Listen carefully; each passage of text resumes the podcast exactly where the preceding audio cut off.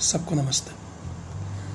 मैं उत्कर्ष हूँ और मैंने एक सफ़र शुरू करने की कोशिश करी है आप सबके साथ। सबसे पहले मैं आप सबको आने वाली जन्माष्टमी त्यौहार की बहुत बहुत बधाई देना चाहता हूँ।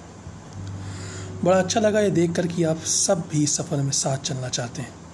काफ़ी प्यार मिला, काफ़ी दुआएँ मिली और साथ ही ये भी देखा कि आप लोग मेरी कुछ बातों से सहमति भी रखते हैं। आज सफ़र की शुरुआत में, मैं अपनी शुरुआत के बारे में आज आप सबको बताने आया हूँ। शुरू करते हैं सुहाना सफ़र और ये मौसम हसी। मेरा नाम उत्कर्ष चोपड़ा है। मैं उत्तर प्रदेश के लखीमपुर खीरी शहर में रहता हूँ। मैं वो ही हूँ जिसने कभी ना कभी अपनी लाइफ में डायरी लिखने का शौक़ रख कर डायरी लिखी है। मैं वो भी हूँ जिसने अपनी पढ़ाई घर से दूर जाकर बोर्डिंग स्कूल में करी मैं वो भी हूँ जिसने कैडबरी सेलिब्रेशंस के डिब्बे को मिलते ही तुरंत खोल कर चॉकलेट्स खाई।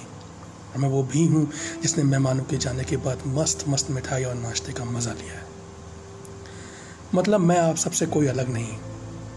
मैं तो बोलता ही हूँ कि हम सब एक दूसरे से किसी न किसी तरह से जुड़े हुए हैं।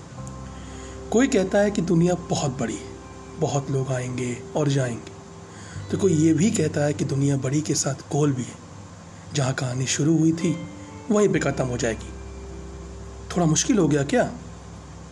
माफ़ करना कभी कभी इधर उधर निकल जाता हूँ। तो मेरी ज़िंदगी में जाकिर भाई का बहुत बड़ा योगदान है, क्योंकि मैं जाकिर भाई को बहुत पसंद करता हूँ। जश्न रेखता में जाकिर खान सर ने कहा था कि अपने फैंस नहीं, भाई होते हैं। उस दिन से वो मेरे लिए जाकिर भाई बन गए। मैं उनसे प्रेरित भी हूँ और बड़ा पसंद करता हूँ, क्योंकि मैं अपनी ज़िंदगी के कुछ हिस्सों को उनकी ज़िंदगी से जोड़ सकता हूँ। वो बहुत ही रिच म्यूज़िकल बैकग्राउंड से बिलोंग करते हैं। उसी तरह मेरे फादर को भी म्यूज़िक का बहुत एक तरह से जुनून है। हाँ ये सच है कि हम उतने रिच म्यूज़िकल बैकग्राउंड से तो नहीं बिलोंग करते बट क्योंकि मेरे फादर साहब को गाने का शौक़ है तो इसलिए उन्हीं, उसी उन्हीं से वो शौक़ मुझे भी आया है और मुझे भी संगीत का शौक़ है। जिस तरीके से जाकिर भाई ने अपनी स्कूलिंग के कुछ साल बॉयज़ बोर्डिंग स्कूल में बिताए, वहीं मेरी 2008 से 2016 तक स्कूलिंग बॉयज़ बोर्डिंग स्कूल में ही हुई थी। हाँ वो बात अलग है कि लड़कियों में खुशबू होती है, ये बात उनको मुझसे पहले ही पता चल गई थी, क्योंकि कुछ साल बाद वो कोएड स्कूल में गए थे। तो इसी तरह वो मेरी लाइफ के एक प्रेरणा के स्रोत हैं और दिल में हमेशा ही बसे हुए हैं। उनकी कुछ लाइनें हैं जो मेरे को अपनी ज़िंदगी से काफ़ी जुड़ी हुई लगती है। आज मैं उनको आपके साथ बांटने आया हूँ। वो लाइनें कुछ इस तरह हैं कि बस का इंतज़ार करते हुए मेट्रो में खड़े खड़े, बस का इंतज़ार करते हुए मेट्रो में खड़े खड़े रिक्शा में बैठे हुए गहरे शून्य में क्या देखते रहते हो? गुमसा चेहरा लिए क्या सोचते रहते हो? क्या खोया, क्या पाया, का हिसाब नहीं लगा पाए ना इस बार भी?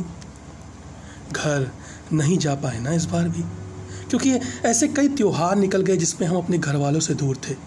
और उन दूरियों की वजह से सिर्फ़ छुट्टी ना मिल पाना ही नहीं थी। कहीं ना कहीं हम सब कुछ साबित करना चाहते हैं, कुछ बनना चाहते हैं, कुछ अच्छा बड़ा करना चाहते हैं। किसी के अधूरे सपने को अपना सच बनाकर जी रहे हैं, इसीलिए खुशी खुशी उन दूरियों को अपना लेते हैं। अब क्या बन पाएँगे और क्या नहीं, ये तो नसीब और मेहनत के ऊपर होता है। तो मैं यहाँ आज बात कर रहा था अपनी, आपकी उस बच्चे की जो शायद कल स्कूल ना जाने का बहाना बनाएगा, उस पिता की जो कल फिर मेहनत करने जाएगा अपने घर वालों के लिए, उस नई सुबह की जिसकी रोशनी हम सब पर एक समान पड़ेगी, उस उम्मीद की जो हमें कुछ सही और कुछ नया करने की हिम्मत देगी। हमेशा की तरह, मुझे नहीं पता कि आगे क्या होगा, इसके आगे क्या आएगा और क्या नहीं आएगा।